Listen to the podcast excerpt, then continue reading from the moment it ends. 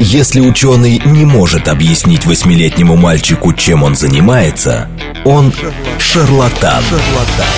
В ярком и популярном формате мы знакомим слушателей с интересными фактами из мира науки в программе «Учёный свет». Свет. Программа предназначена для лиц старше шестнадцати лет.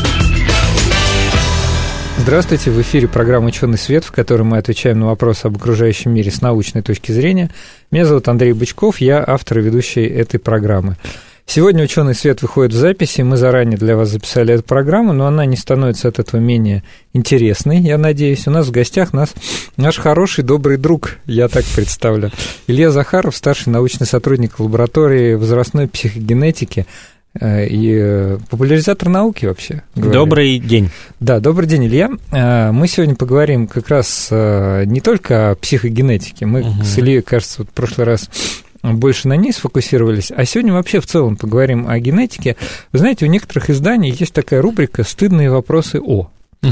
Вот. И э, мы неоднократно говорили про такие сложные понятия, как CRISPR-Cas, там, CRISPR-Cas9, вот эти белок, угу.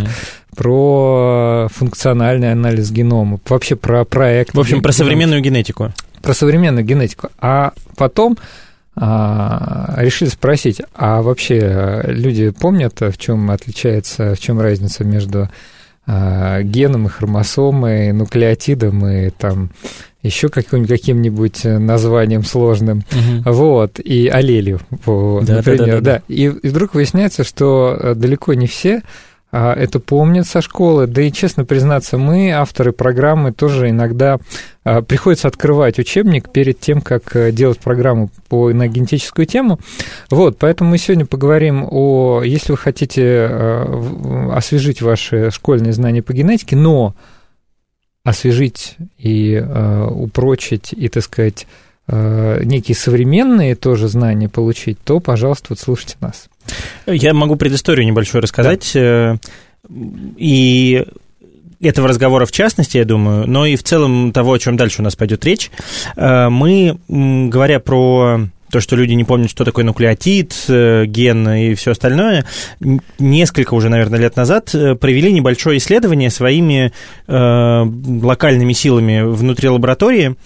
Ну, правда, у нас вместе с нашими зарубежными коллегами, но, тем не менее, все равно локальными силами внутри лаборатории провели исследование, посвященное как раз знаниям по генетике. Угу.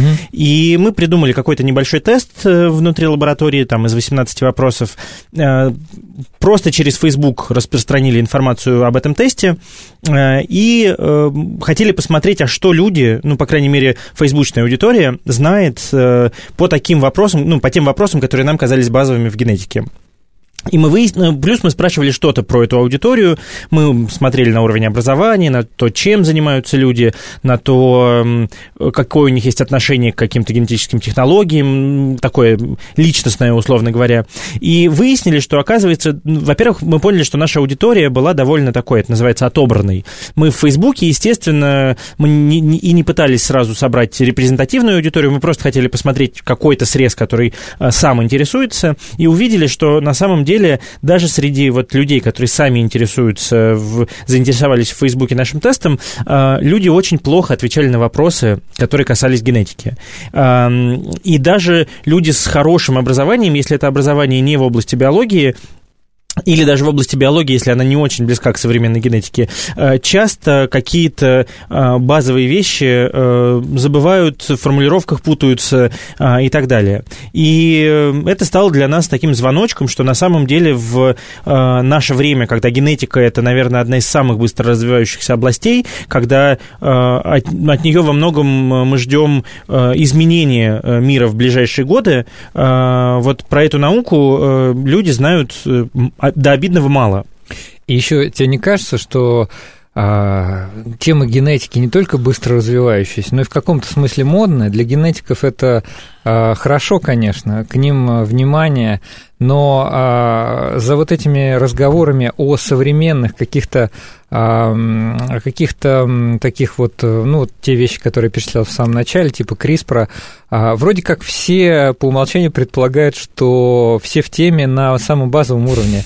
То есть и слушатели, и зрители, предполагается, что все хорошо понимают, для них все логично, и вроде как даже стыдно сказать, что вы что-то не знаете. И стыдно упоминать какие-то простые вещи. Как? ДНК? Да, слушайте, ну, много лет слышим про ДНК, мы знаем, где она Нет, находится. Ну вот эти три магические буквы-то, конечно, все знают. Я думаю, что э, как расшифровывается ДНК, скажет большое количество людей. А вот э, что-то чуть-чуть даже более серьезное, и действительно там э, могут возникать вопросы. Ну, тут надо, правда, сказать, что некоторые понятия, э, они и у исследователей э, могут вызывать вопросы. Например, э, просто определение термина «ген» до сих пор является проблемным. Угу. То есть среди генетиков нет устоявшегося определения, которое включало бы в себя все те сложности, которые стоят за этим понятием. И к нему подходят с одной стороны, с другой, но такого всеобъемлющего определения, которое не было бы большой статьей, в которой описывается много всего сразу, вот кажется... Пока нет. Давай попробуем. Все-таки ген – это такое базовое, основополагающее понятие генетики, даже сходство корней, да, этих слов. Все-таки есть, допустим, если ты говоришь, что нет консенсуса, хотя бы несколько, может быть, определений или, ну, как бы сказать, как вообще подходить к этому? Потому что все, все примерно знают, что гены определяют очень многое. Мы об этом говорили в программе, посвященной поведенческой генетике, что Роберт, кажется, Пломин, Роберт угу, его зовут, да, да, да. Значит, пятьдесят процентов по его данным, там как- как-то, я, я помню эту цифру. Около... По его данным уже, он уже интерпретирует, даже больше. Да, даже больше, но тут с ним много кто, кто готов спорить. Ну, короче, не в общем, меньше половины. В общем, э, ну, попробуем с определением. Э, в зависимости от того, какой сферой генетики вы занимаетесь, определение гена э, будет, возможно, несколько отличаться. Ну, самое базовое, что в школе даже говорят, ген – это такой участок ДНК, э, в котором хранится информация, необходимая для того, чтобы синтезировать белок. Э, есть... Внутри клетки разные механизмы, которые позволяют считать информацию с кусочка ДНК, который мы называем геном, и на основании этой информации синтезировать какой-то белок. Но и это, в общем-то, можно считать одной из... Я, наверное, не хочу говорить слово «главной», но одной из очень важных функций гена – и одной, наверное, из э, первых, про которые стало понятно. Э, на сегодняшний день нельзя сказать, что э, функция генов ограничивается э, хранением информации, необходимой для синтеза белка. Э, гены связаны и с работой и активностью других генов, то есть у них есть какие-то межгенные взаимодействия. Э, гены связаны с э, синтезом не только белка, но и РНК, то есть молекул, которые передают информации внутри клетки, не в ядре клетки, а внутри mm-hmm. клетки. В общем, на самом деле существует большое количество функций генов, которые сейчас уточняются, но центральный, но не единственный, является синтез белка.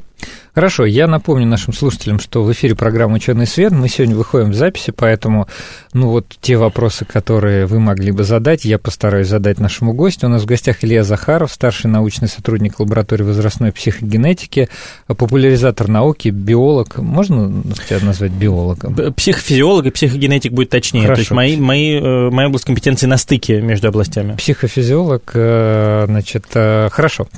А, ну, хотя все-таки образование базовое биологическое. Психологическое. А, психологическое. Но лаборатория занимается... Я, поэтому я говорю, что... В смысле, а. это сложный вопрос, потому что образование и то, чем мы занимаемся, оно не может уложиться ни в рамки только психологии, ни в рамки чистой биологии. Поэтому вот у нас такая совсем-совсем междисциплинарная область.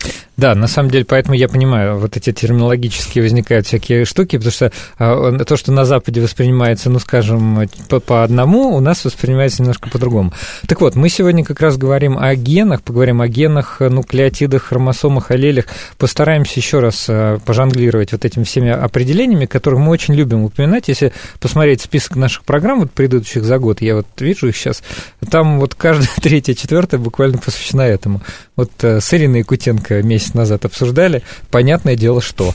Вот, и далее, значит, CRISPR-дети, Уотсон и генетика, угу. дальше поведение поведенческая генетика. В общем, да, вот все мы это упоминаем, говорим все время гены, хромосомы, а кто бы еще помнил, что это такое. С геном разобрались.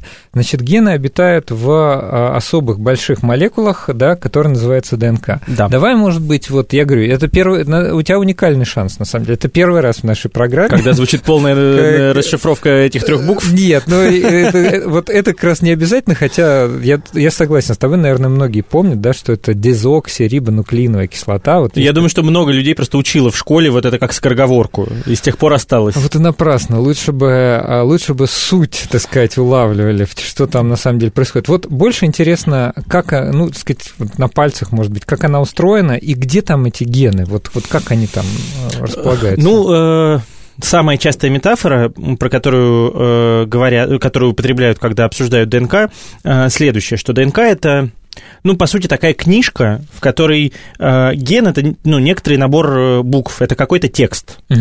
Э, откуда берется этот текст? Э, ДНК э, – это сложная молекула, сложное химическое соединение, э, у которого э, важная для нас сейчас часть, э, вот, про которую мы сейчас говорим, э, самое важное, э, это э, нуклеотиды. Э, это такие азотистые основания, которые могут быть четырех разных типов, э, которые определенным образом э, объединяют в цепочку, вернее, в две цепочки. Угу.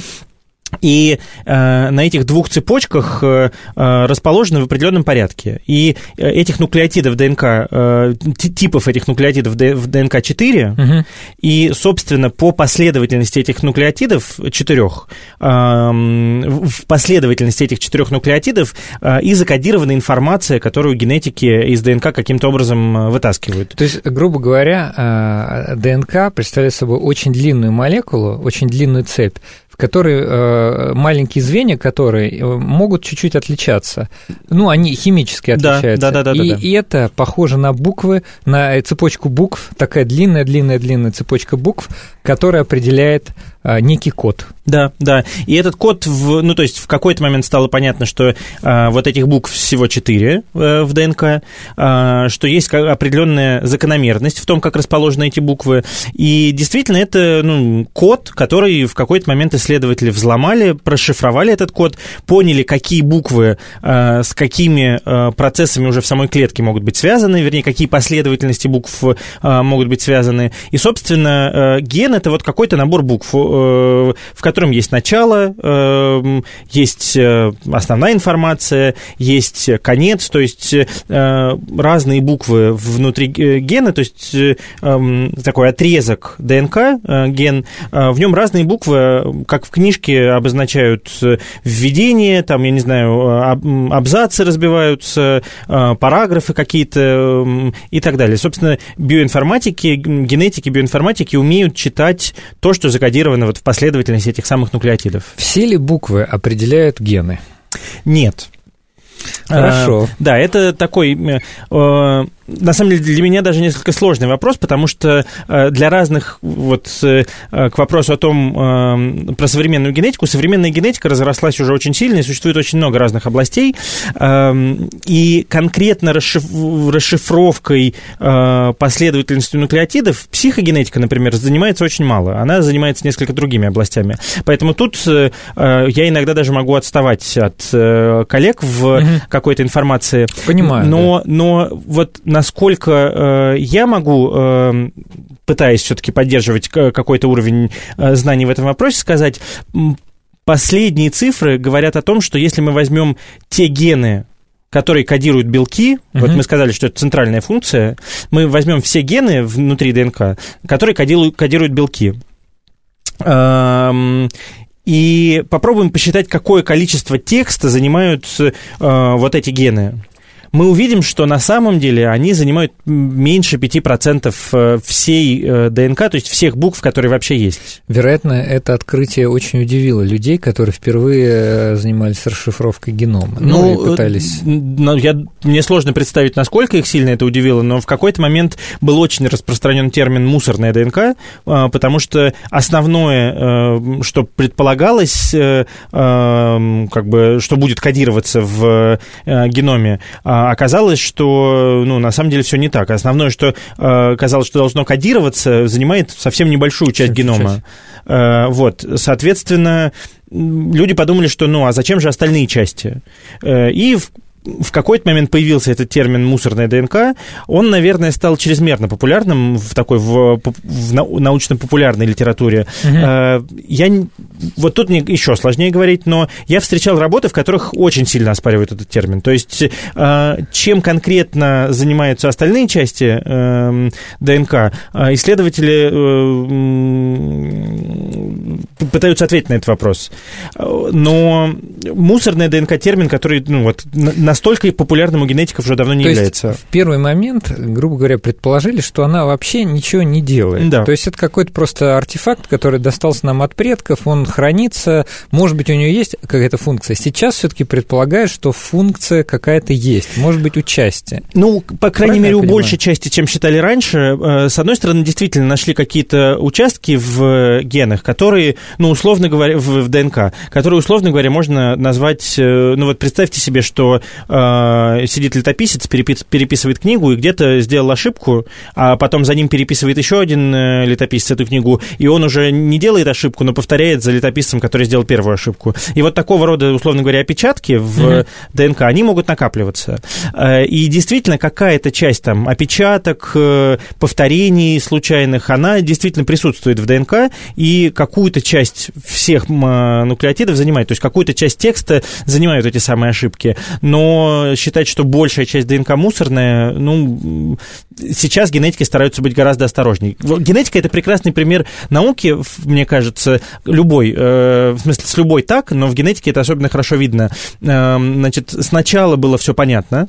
Потом на основании этого всего понятно, исследователи сделали крупные открытия. То есть они сначала теоретически предположили, что все понятно, потом сделали крупные прикладные открытия, расшифровали геном, а потом выяснили, что ничего не понятно, и сейчас генетики, мне кажется, гораздо аккуратнее формулируют свои представления о том, чем же занимается ДНК, чем занимается вообще генетика, чем, я не знаю, лет двадцать-тридцать назад, например.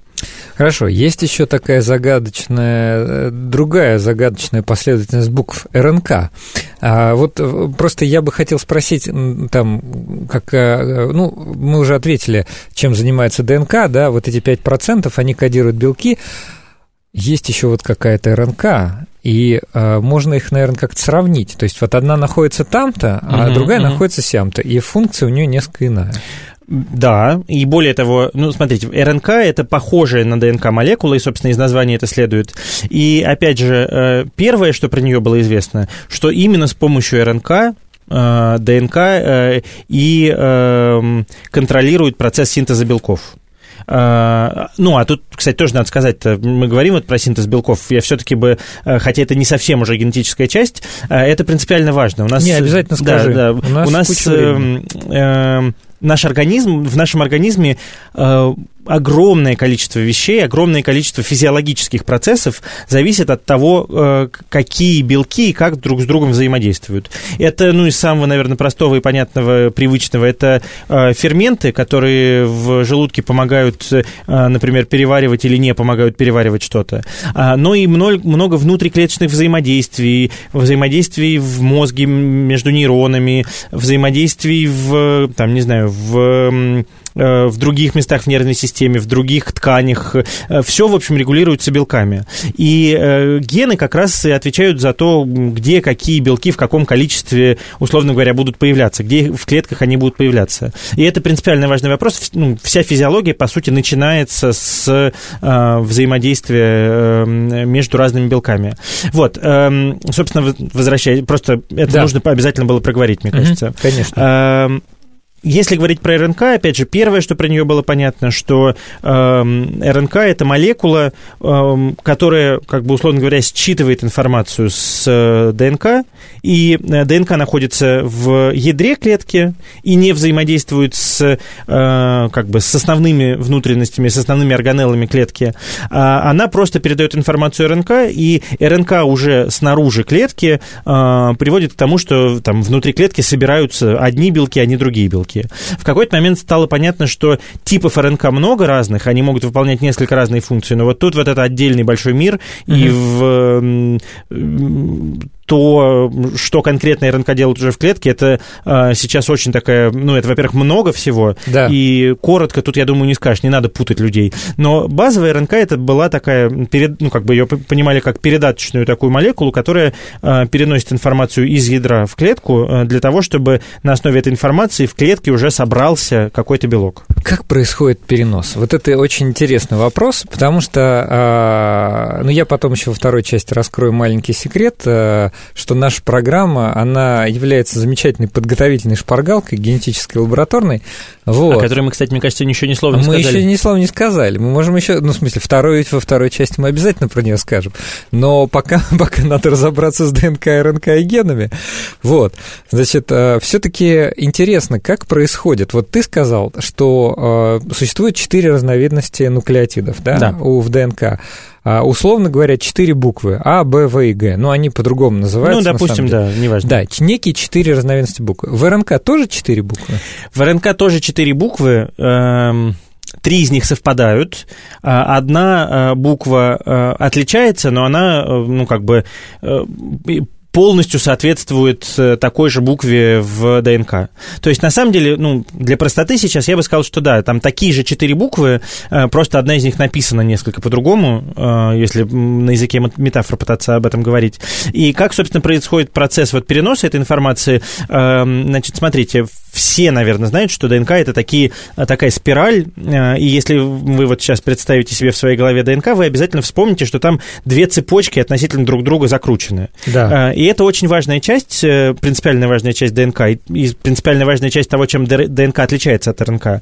Значит, ДНК – это двуцепочечная молекула, угу. И там вся информация дублируется. То есть вот этот набор букв, про который мы говорим, он присутствует два раза. Вернее, там не совсем так. Там каждой букве соответствует ровно определенная другая буква. Ага. Есть пары букв, которые как бы друг другу соответствуют. И... ДНК иногда умеет э, вот эти две цепочки расходиться для того, чтобы на одной из них, которые, вот они разошлись на две цепочки не полностью, но разошлись э, э, на сколько-то, э, для того, чтобы на свободном участке синтезировалась РНК. То есть взяла и записалась специальная молекула на основании вот этого кусочка ДНК, которая несла бы информацию, например, вот с этого гена, она бы считала информацию, какой белок нужно синтезировать, и дальше вышла бы в, из ядра в клетку для того, чтобы... эту информацию уже передать другим э, органам внутри клетки, которые бы уже собирали белок. А РНК считывается как слепок? Ну, примерно так, да. А вот, кстати, я, честно говоря, забыл уже все это, все это школьное. Я просто сейчас понимаю, что даже вот то, что ты рассказываешь, я кое-где там поправляю какие-то свои, свои познания. Значит, у нас где-то примерно две минуты до перерыва, угу. Чтобы нам не начинать новую тему. Значит, вот я предлагаю еще что. Ну, а, ну, соответственно, получается, что вот произошло считывание РНК. После этого, правильно ли я понимаю, что эта РНК плывет на специальную станцию по производству белков? Ну, она попадает внутрь клетки, и там, объедин... там как бы объединяется с другими частями клетки, с другими... органеллами клетки, которые на нее как бы насаживаются, на эту РНК, и начинают считывать информацию уже с РНК и сразу синтезировать белок. От слова органеллы легче не стало. Фра... Ну, там специальные... есть какая-то плавающая станция, с которой соединяется РНК, и эта станция начинает генерить белок, когда к ней прицепляется РНК. В клетке, как в двигателе, наверное, есть там, о, в смысле, ну, или в двигателе, да, есть там, ну, я имею в виду, что есть различные запчасти. Да. Вот, есть отдельные элементы, уж простят меня биологи и другие коллеги за, за, за такое. Вот. Ну, ну, так, мне кажется, вот если бы я ребенку объяснял, как устроена клетка, я бы ему пытался... Или как в квартире, да, там есть диван, есть еще что-то такое. И вот, значит, получается, что все-таки вот уже с этой РНК происходит синтез белка, правильно? Ну, да. Хорошо. Значит, хочу напомнить нашим слушателям, что в эфире программы «Учёный свет» мы сегодня говорим о самых-самых основах генетики, причем вот основах школьной генетики, можно так сказать. Ну, все это неспроста, я объясню, почему, почему мы этого коснулись во второй половине программы. А у нас сегодня в гостях Илья Захаров, старший научный сотрудник лаборатории возрастной психогенетики. И слушайте нас после перерыва. В ярком и популярном формате мы знакомим слушателей с интересными фактами из мира науки в программе «Учёный свет». Здравствуйте, в эфире программа «Учёный свет», в которой мы отвечаем на вопросы об окружающем мире с научной точки зрения. Меня зовут Андрей Бычков, я автор и ведущий этой программы. Сегодня «Учёный свет» выходит в записи, мы заранее записали для вас эту программу. У нас в гостях Илья Захаров, старший научный сотрудник лаборатории возрастной психогенетики. Илья, привет еще раз. Всем добрый день еще раз. Мы говорили в первой половине о базовых каких-то понятиях генетики, мы еще к ним вернемся, но вначале расскажем вам вот про что. Те, кто нас постоянно слушают, помнят про акцию «Открытая лабораторная», которая проходила в День российской науки. Значит, скоро. Буквально программа, можно сказать, посвящена этому. В Международный день ДНК. Я только что-то не понял, там в ночь ДНК или в день... Ну, двадцать пятое апреля это день ДНК, да. Но так как это будний день, ага. И мы предполагаем, что люди работают... Акция а, будет вечером. Акция будет вечером. С, у нас, видимо, с заходом в ночь, но у остальных как... В смысле, разгребать потом. После мы проведем что-то вечером, а, а там уже ночью как будем... Как система газ-выбора. Да-да-да. Слушай, ну расскажи про эту акцию, потому что ты один из отцов-основателей, можно сказать. Ну вот, собственно, я начал с этого передачу. Мы провели таким своим внутрилабораторным, вместе с нашими близкими коллегами, внутрилабораторным коллективом, провели некоторый опрос, касающийся знаний по генетике. Что-то поняли, и поняли, что вообще эта тема интересная. Нам кажется, что... принципиально важно в наше время, чтобы люди все-таки про генетику были осведомлены. И важно это потому, что генетика проникает во все большее и большее количество сфер жизни, и даже там, в законодательные какие-то сферы, в... я не знаю, в сферы развлекательные проникает. И, например, сейчас юристы должны будут в будущем скоро решать, что делать с информацией, которая получается в результате генетических преобразований. Они не знают вообще, что происходит в генетике. Может, это... они нашу программу послушают? Не, ну это будет прекрасно, но, в общем, я к тому, что вообще в целом осведомленность о генетике невысокая. Это объяснимо, потому что генетика так быстро двигается, что действительно сложно следить за происходящим. Так вот, в общем, мы решили в какой-то момент, что узнавать, что действительно знают про генетику, угу. Это важно. И как бы ученые, которые занимают, работают в этой сфере, должны держать руку на пульсе.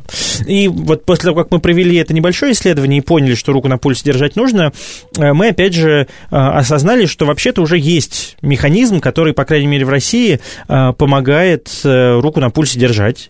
И это формат открытой лабораторной, который мне лично очень нравится. Формат, посвященный такому самостоятельному тестированию людей, а что они, собственно, помнят про естественные науки вообще.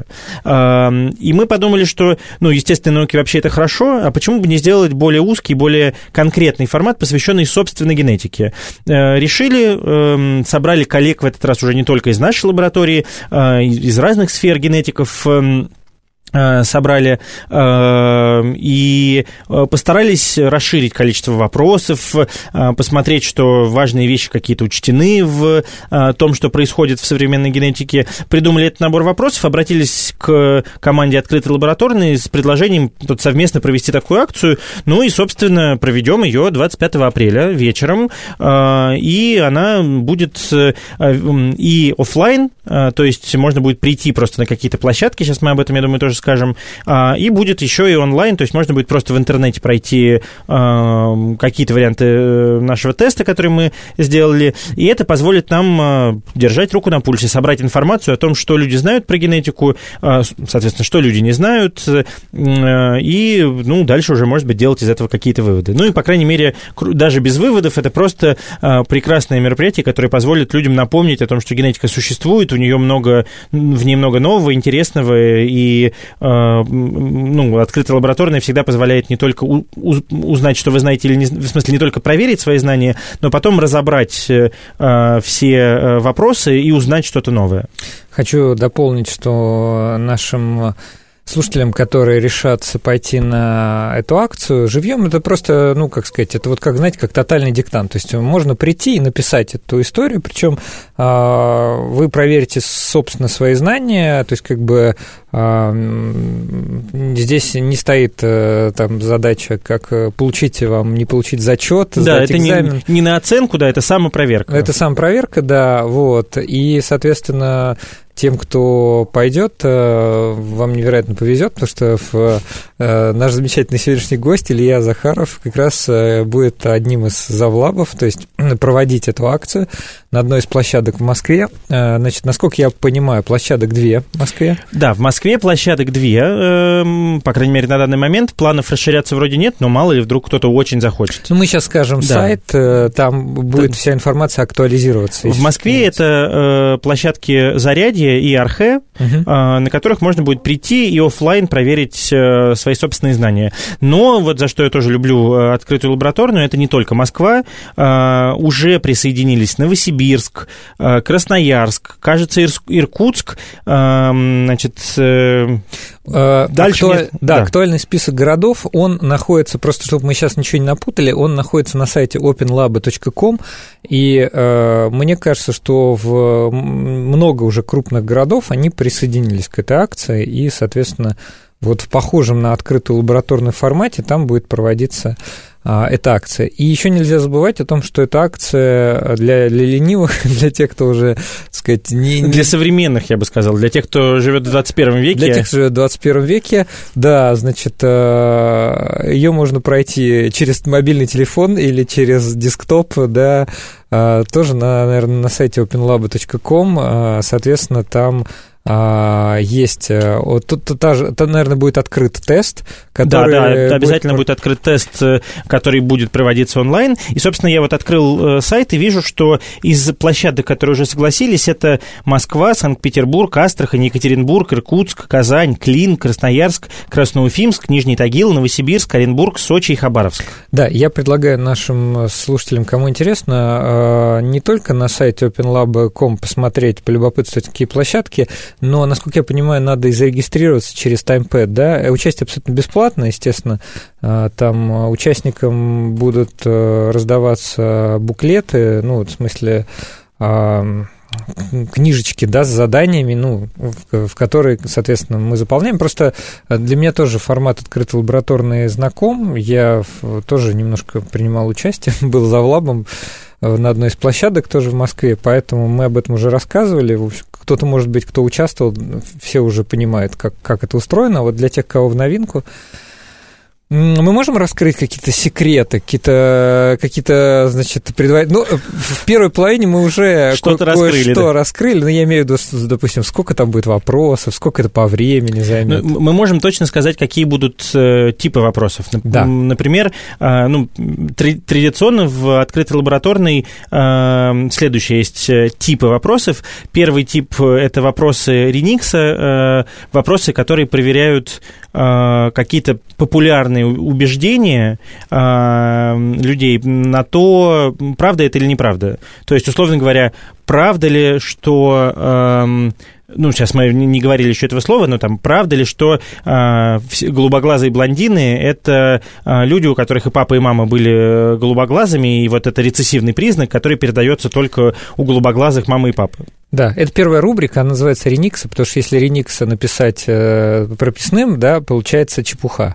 И, и, и обратно, по-моему, нужно пройти. Нет, подожди, так, чепуха. Или слово «чепуха» написать, значит... А, э, зеркально, слово... зеркально. Не, не зеркально. Мне кажется, если чепуха просто написать прописными буквами, то по-английски это будет читаться как Реникса. Вот. Да. Все, мы, мы выяснили происхождение Реникса. Вот. Это, ну, фактически это первая рубрика, которая, в которой надо отвечать на вопросы «да» или «нет». То есть, правда утверждение или нет. Будут и другие рубрики. Будут и другие рубрики. Будет рубрика, в которой нужно будет чуть подробнее закопаться в примеры. Они будут более подробные, там, с какими-то описаниями, это называется ваша версия. Мне лично, ну, про все рубрики, наверное, нет смысла рассказывать. Мне лично кажется важной новая рубрика, которую мы придумали специально для генетической лабораторной. Эта рубрика называется «Умеем или не умеем?». Вообще, современная генетика особенно интересна тем, что она уже давно вышла и продолжает выходить за рамки, собственно, научных лабораторий. Угу. И это уже не только фундаментальная наука, в которой совершаются фундаментальные открытия. Есть огромное количество приложений, совершенно конкретных приложений современной генетики, которые применяются в повседневной жизни. И вот умеем или не умеем, это как раз попытка получить срез представлений людей о том, что, что вообще может современная генетика. Ну, условно говоря, эм... может быть, многие слышали, что существуют генетические тесты на определение вашего этнического происхождения, то есть кто были ваши предки. Да, да, есть такие тесты. Существуют тесты на определение, ну, понятное дело, все давно знают, одно из первых, наверное, что появилось, это тесты на определение отцовства и материнства, то есть на принадлежность какой-то семье. А, а вот что конкретно, ну, это такие самые известные примеры. Но на самом деле количество технологий, то есть количество вещей, которые уже стали чем-то реальным, их очень много.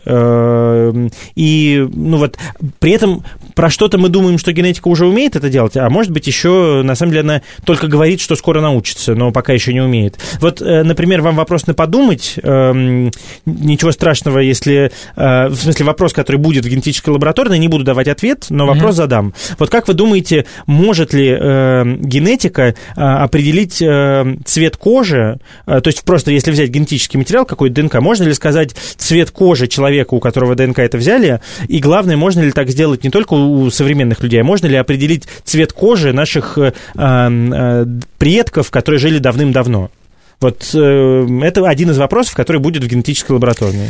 Вот еще, для, я, я-то видел вопросы генетической лабораторной, могу по, по секрету сказать нашим слушателям, и я знаю, что для того, чтобы, ну, не то, не просто ответить правильно, а для того, чтобы вообще понять вопрос и, так сказать, попытаться порассуждать на предмет, какой ответ правильный, неправильный, необходимы достаточно такие, ну...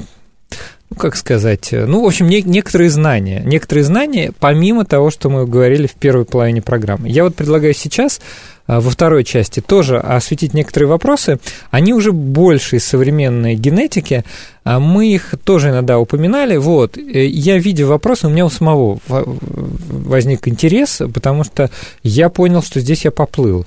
Вот. Дело в том, что, например, в некоторых вопросах встречаются такие термины, как эпигенетика, изменчивая ДНК, экспрессия генов, например, и эти термины, может быть, далеко не всем понятны. Вот мы сейчас попытаемся ответить.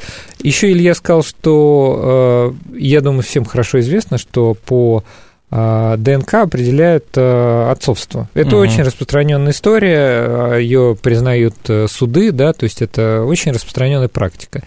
Все об этом прекрасно слышали.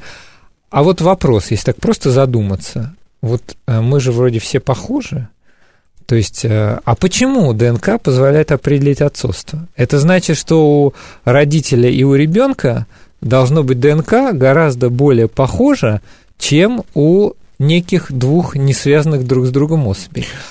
И встает вопрос, а насколько похоже? Вот можно это в штуках, в граммах, в, в единицах, в буквах генетического кода? Ну вот смотрите, мы говорили, что ДНК состоит из нуклеотидов, из каких-то да. букв. Сколько таких букв в ДНК?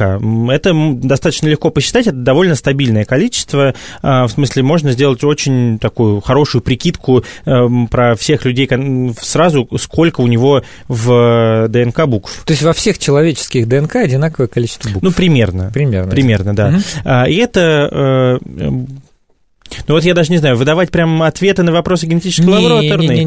Значит, э, это огромное количество этих букв. Это огромное количество... Э, очень большое, очень большое да, количество очень букв. Большое количество. Но тут есть еще один момент. Значит... Э, с одной стороны, э, этих букв огромное... Не так. С одной стороны, мы все разные. С другой стороны, у нас у всех пять пальцев, у нас у всех э, есть... Вот я об этом и говорю. Да-да-да, у нас у всех там нос, глаза, уши, две ноги э, и, и все остальное. Э, вот все эти вещи, количество пальцев, э, как, как и где расположен нос, э, там, я не знаю, есть или нет у нас волосы на голове или в других местах, это все тоже определяется э, генетически, то есть задается генетически. И вот все эти вещи у нас не отличаются. И... Э, На самом деле, опять же, у нас огромное количество у всех букв в ДНК, но при этом огромное количество этих букв у всех людей одинаковое. Потому что мы все Homo sapiens. Потому что мы все Homo sapiens, да, и у нас очень много как бы видовых, видовых признаков, то есть э, признаков, которые одинаковы у, вс- у всего вида. А вот из э, вещей, которые нас отли- вещей, которые нас отличаются, на самом деле, в некотором смысле даже меньше, чем тех, которые у нас похожи. И вот есть часть ДНК, которая, собственно, определяет вот эти различающиеся у нас признаки, и вот по ней можно как раз, вот если эта часть ДНК похожа у двух разных людей, там, сильнее, чем была бы случайно, вот тогда можно сделать вывод, что эти люди родственники, и можно даже количественно оценить степень родства между ними, можно сказать, ну, там, действительно ли является один человек там, отцом или матерью другого человека, по тому, насколько вот эта различающаяся часть ДНК у них похожа. Наверное, самые близкие ДНК имеют как раз не родитель с ребенком по понятным причинам, потому что ребенок получает часть наследственной информации от матери, часть от отца.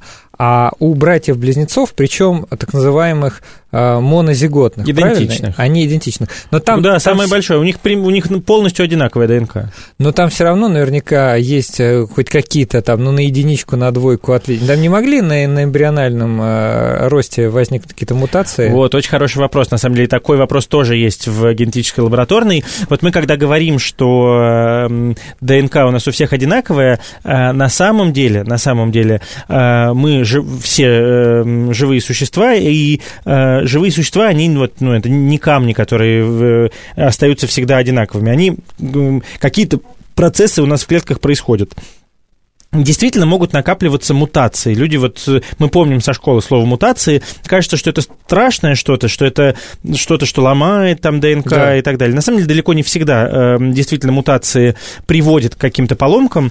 Существует огромное количество безвредных мутаций. То есть, ну, у нас в ДНК информация закодирована с, с запасом. Если у нас очень...